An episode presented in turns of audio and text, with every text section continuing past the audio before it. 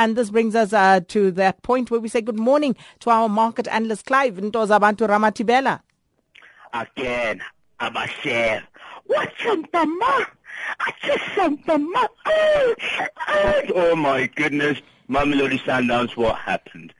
You just morning, Shakira. you have absolutely no chill, Clive. After asking us not to go on about Pirates lost the previous night, you have no qualms about having a dig at Sundowns. Oh. I give up on you. Honestly, I do.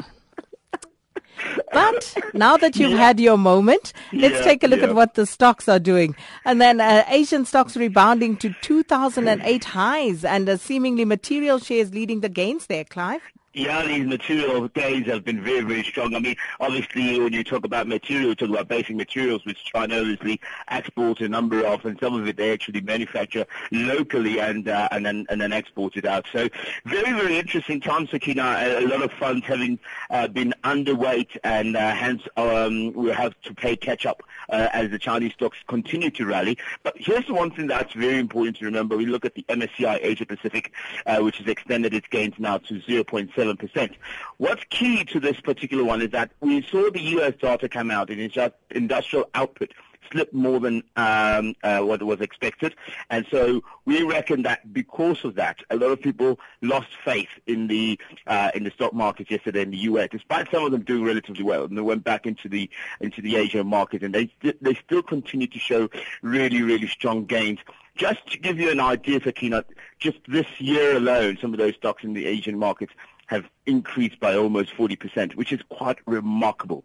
So uh, uh, no surprise at all why they're finishing in a high. The last time they saw those kind of gains was 2008. Mm. And just looking at the latest numbers from China, and uh, it kind of shows that government is facing uh, quite a huge challenge there, Clive.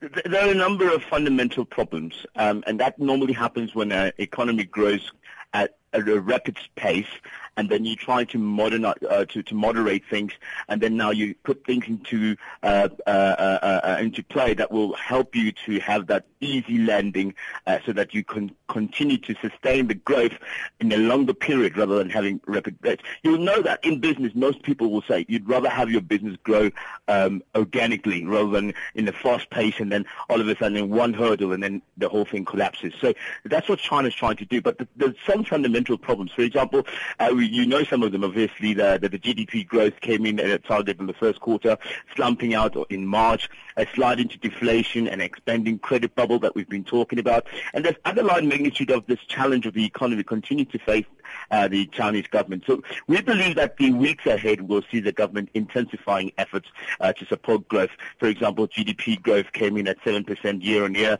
uh, down from 7.3, but still in line with that. Remember that number we talked about, around 7% target for the year. so those are the fundamentals that they face as China, and it's a big ship. So to slow it down easily so that they, they, they grow organically is going to always be a challenge. Mm. And uh, Japan, now here's an interesting story, Clive. Yeah, yeah. Japanese prisons are turning into nursing homes. What's going on there? Abakoko, there are bandits there in Japan. so what is happening, Sakina, is that uh, there's a guy that we were talking to earlier on this morning. He actually has gone to prison now seven seven times uh, since being 60. Um, and the reason why is because he, they say the cost of living is much cheaper when you're in prison than outside. Remember, Japan has one of the oldest populations in the world. One in three of the prisoners in the population uh, in in Japan is older than 60. So what they're doing is instead of going back out into the real life, they actually continue to do crime so that they can be put back into prison.